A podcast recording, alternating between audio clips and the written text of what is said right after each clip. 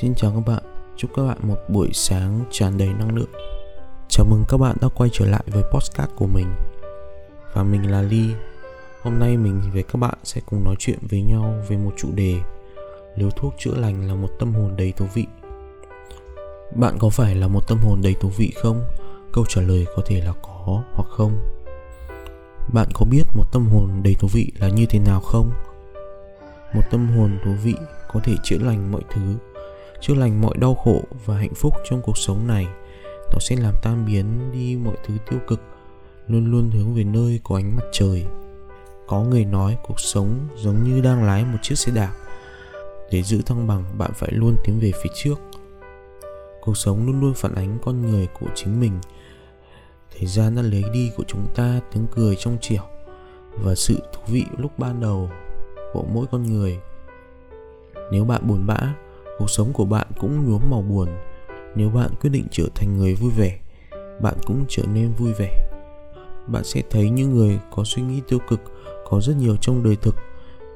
Còn những người chứa đựng một tâm hồn thú vị yêu thích và tận hưởng thiên nhiên và mọi thứ xung quanh lại thường rất ít. Hầu hết mọi người, cả tôi và bạn, chúng ta đều bận rộn với muôn vàn nỗi lo hàng ngày. Ta không ngừng bị một khuôn mẫu của xã hội đưa đẩy tiến về phía trước. Đi học, đi làm, sinh con, trông con và trông cháu, và cuối cùng ta lại trở về với cát bụi. Một vòng tuần hoàn lặp đi lặp lại, dùng một phần lớn cuộc đời làm những việc trong khuôn mẫu và trong một cuộc sống cơ bản nhất.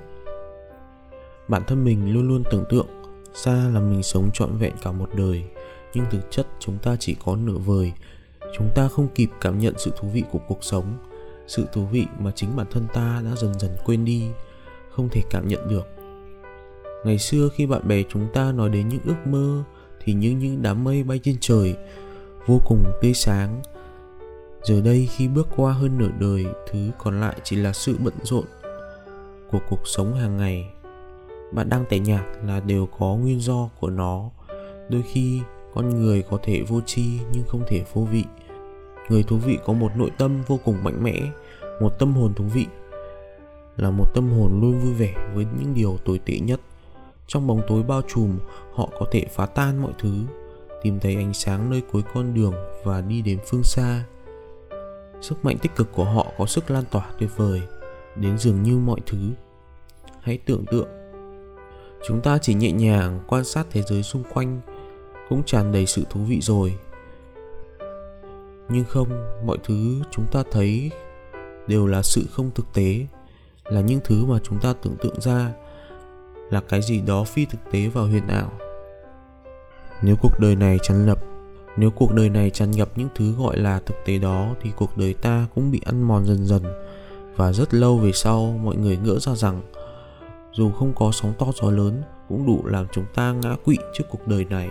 Đôi lúc lý do của tất cả lỗi lầm trên cuộc đời này cũng chỉ do bản thân mình thôi, do tâm hồn của mình cùng một sự việc.